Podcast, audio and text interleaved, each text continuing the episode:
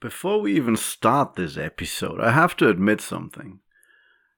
I was honestly trying to stay away from this topic that I want to talk about today for as long as I could. Because I felt that everyone does it. But the small voice in my head kept on telling me that it is so interesting.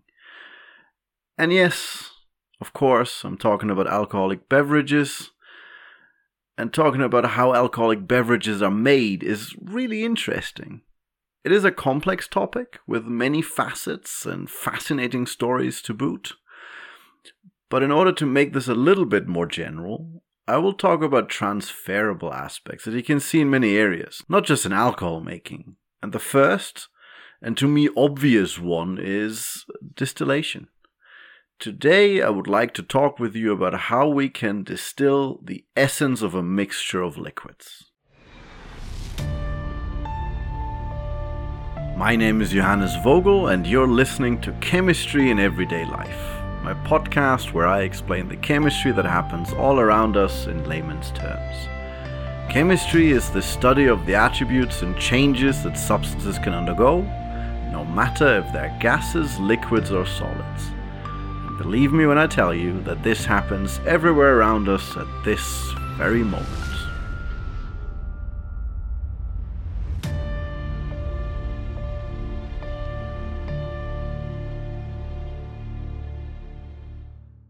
So, distillation, at the end of the day, is actually one of the many techniques to purify something, or better, to separate certain substances from others.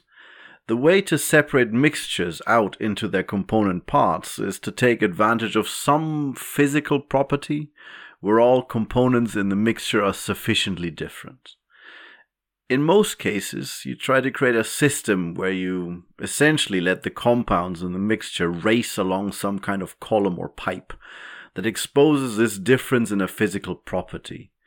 They some run slower, some are faster, and they come out at different times out of this pipe or column. With distillation, this physical property is the boiling point of a substance. Which, by the way, also means we're talking about liquids and not solids. So that's, I guess that's a no brainer, but I need to say it here clearly. We're talking about liquids, not solids. Which brings us to the boiling point. In order to understand how distillation works, we have to look a little more at the boiling point, because I'm sure we all know that the boiling point is the temperature at which a liquid turns into a gas, right? famously for water at sea level, that would be 100 degrees Celsius, which is also not so famously for me 212 degrees Fahrenheit. Uh, whoever can remember that. I say sea level because at higher altitudes, water boils at lower temperatures. And that is actually related to what I will say next.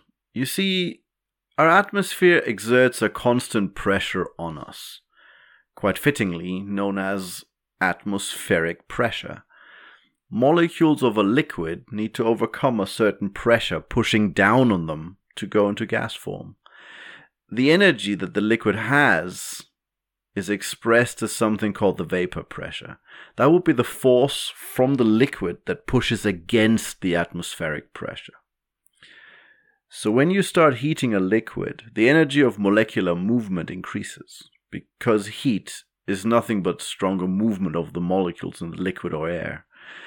And at some point, this vapor pressure equals the atmospheric pressure, and the liquid, as a consequence, begins to boil. This is the point at which the molecules in the liquid overcome the force that keeps them liquid and they turn into gas. That is, when the liquid begins to form bubbles. The exact temperature differs from liquid to liquid. To give an example, as I mentioned, water boils at 100 degrees Celsius, but pure ethanol only at 78 degrees Celsius. So, coming back to water boiling at different altitudes, higher up in the mountains, the air is thinner, there are less air molecules, we know air is a mixture, but there are less of those.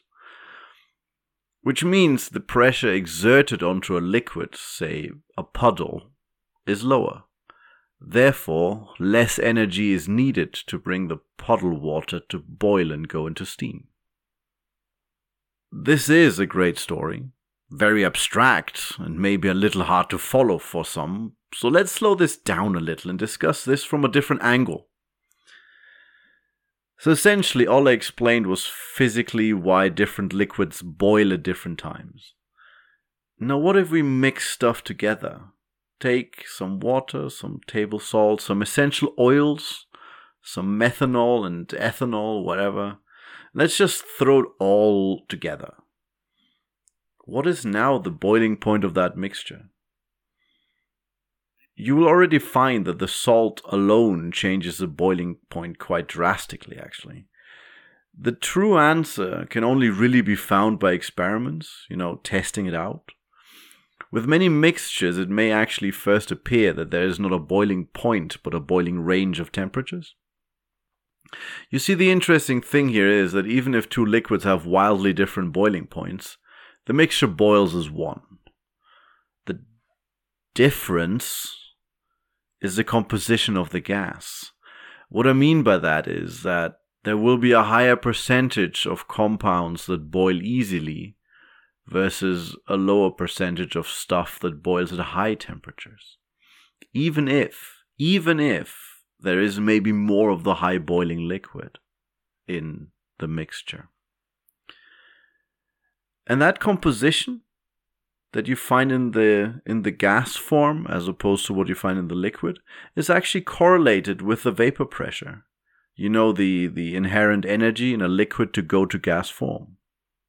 If you were now to let this vapor of mixtures rise up a long column, it would get further and further away from the heat source, and the inner surface of the column or pipe might actually cool it down at which point the compounds with lower vapor pressures, that means higher boiling points, would condense on the sides of the pipe and trickle back down into the container, while the compounds of lower boiling point would rise higher. And that is the concept of distillation. It isn't a perfect system at all. It is very hard to completely purify one compound out that way but you can separate the original mixture into so called fractions that contain groups of compounds with similar boiling points. And that is already immensely powerful. So let's check out how chemists have taken advantage of these facts. A distillation kit may look different from the outside, and whether you use it in a laboratory, um, that means a laboratory scale, that is a couple of grams or milliliters, or an industrial scale, which can be multiple tons. I say from the outside, but deep down it is always the same setting, really. You have a container with the liquid mixture to be distilled. Would be a bit impractical if you didn't have a container. This container then sits on top of a heat source so that you can heat it, and the container closes up into a neck at the top. So it kind of goes narrow at the top into this neck shape. From that neck, a long pipe, also called a column, stretches upward. The ones that I used in research laboratories were about two to three times the length of the original container, but obviously much more narrow in diameter. Eh? So remember the purpose of this column is to separate the vapors by boiling point. So increasing the surface area on the inside of this column is useful because you give the higher boiling vapors or gases a lot of chances to cool down on the surface and condense again to a liquid and uh, consequently drip back down into the container. So, how do you increase surface area on the inside? You let, for lack of a better term, like you, you let a little, little finger stick out inside the column made from the same material as the column so in my case, that would have been glass.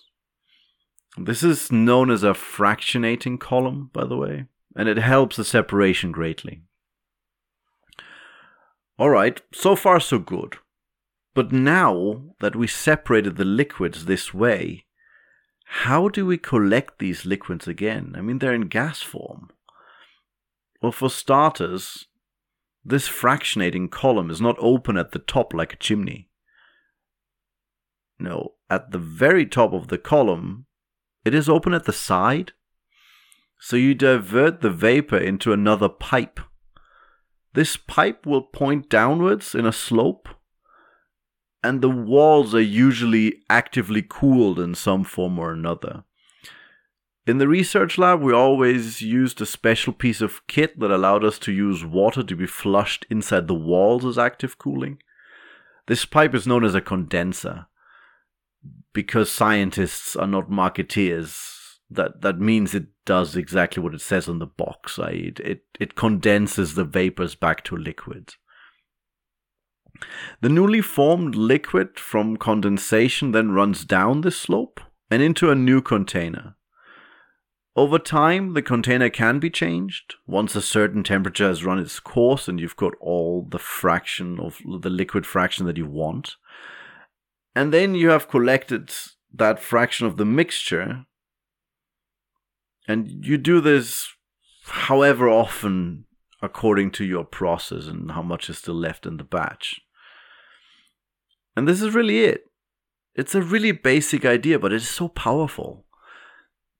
The only other important variation to talk about now is the difference between batch and continuous distillation. And that is quite easily explained. Continuous distillation means that there is a continuous replenishment of the reservoir container with a mixture. Whereas a batch distillation refers to a container with a mixture, and once the distillation has run its course, it's done, and there's virtually no liquid left, you stop and refill the container afterwards. So now, let's turn to the part that I always enjoy the most. The one where I try to look at real life applications. Because this is where the rubber hits the road for me. A process or reaction can be as elaborate as you want. If there's no real life application, then what's the point? And distillation has many. I will mention one briefly and another one we will look into with a tiny little wee bit more detail. The first application happens on an industrial scale. We're talking multiple tons all the time. And that is fractionating crude oil into its constituent parts using a fractionating column. This process gives rise to gasoline, diesel, kerosene, asphalt, and various reagents that are used to make plastics, pesticides, and pharmaceuticals. So you see, it's kind of important. The second example is one that I have read up a bit more about, namely the distillation of alcoholic beverages, as I mentioned at the introduction. And this one I find super interesting. I watched a whole bunch of videos on YouTube to have a look what the distillation kits for different hard liquors like whiskey or rum or tequila or bourbon look like. And the first conclusion I came to is that they all pretty much look the same. Just as we described, a container, this time made from copper. Copper mostly because it is easily pressed into shape. It's an excellent heat conductor and it actually reacts with some of the gases formed, namely the sulfurous ones. Uh, you know, the ones that's. Uh, if you've ever smelled rotten eggs, you know what I'm talking about. You do not want to have them in your drink. Okay, so copper reacting them out, that that's just peachy.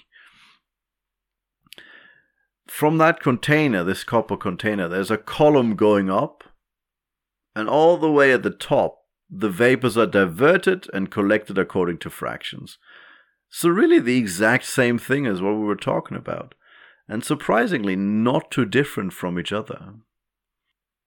And what the liquor makers distill in there also has quite a few similarities. Essentially, human existence can be summarized as such people settle down, they fulfill basic needs like food, shelter, security from predators, and so on. And once all of that is granted, they are looking for a fungus called yeast to interact with the local source of carbohydrates in a watery solution to make alcohol. Obviously, I'm talking about fermentation. So, first, let's make sure we survive, and now let's get hammered. The step that comes after that is really an extension, because these fermented liquids, it be beer, wine, or from sugarcane or even agaves in Mexico, they all never go above 10% alcohol. So to get it higher, you need to distill it. And that is what you do. So you distill the lower boiling alcohol away from the water as best as you can. And with that come the aromas and tasty substances based on the base liquid, which gives the liquor its specific taste and smell. And here, interestingly, the process is never perfect.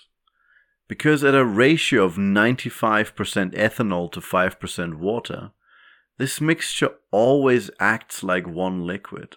This is a phenomenon known as an azeotrope, and is the reason why you can only ever buy 95% pure alcohol. Before I finish off this little rant about distillation, I will leave you with a little party trick that I learned at a whiskey and chocolate tasting. Yeah, you heard right. A whiskey distillery and a chocolatier tried to make whiskies and chocolates that would perfectly complement each other. And believe me when I tell you, it was gorgeous. Absolutely amazing. But that's not what the trick is about you can check out the different fractions inside a liquor like whiskey yourself. All you need is your hands. It's very simple and it also uses heat to separate the fractions out. You put a tiny droplet of the liquor of choice, in my case it's whiskey, into the palm of your hand. And please don't douse your hand in it, okay? Really only a small amount. Then you rub your hands together for a bit. Then smell it. Then rub again together, smell again, and so on until you smell the same smell twice. For me, whenever I did it, the first time you smell your hands, all you will smell is alcohol, the ethanol part. That is the most volatile fraction. The next two or three times are very specific to the whiskey, I'll be honest, guys. I have not tried this with with rum or something like that, so I can't really say if it works as well. But for whiskey, it works perfectly. It's very, very typical, depending on what kind of whiskey you have. If it's peaty or something like this. So the next times are specific, and then the last one is invariably a wooden, slightly vanilla aroma that you can smell. And then for me it's always like two or three that you can really smell where you have like the different facets of the taste. It's really quite cool to do. I found that it was very oddly specific those smells and a very cool thing to do with a drink that had a lot of facets to its taste so you can actually subdivide what you're what you're tasting when you drink it. So that's it. That was my little party trick which i hope you enjoyed um, and this is also the end of this podcast. So if you have comments or ideas for new topics, please leave them on Twitter under at chemistryandeve1 or write directly to me under chem.podcast at gmail.com. If this was too fast to write down, I left the information as usual in the show notes. Also, if you liked what you listened to, please rate my show on the podcast platform of your choice. Thanks a lot, and uh, yeah, take care, folks. You've been listening to Chemistry in Everyday Life, a podcast about chemistry that happens all around us, explained in layman's terms. Thank you for listening.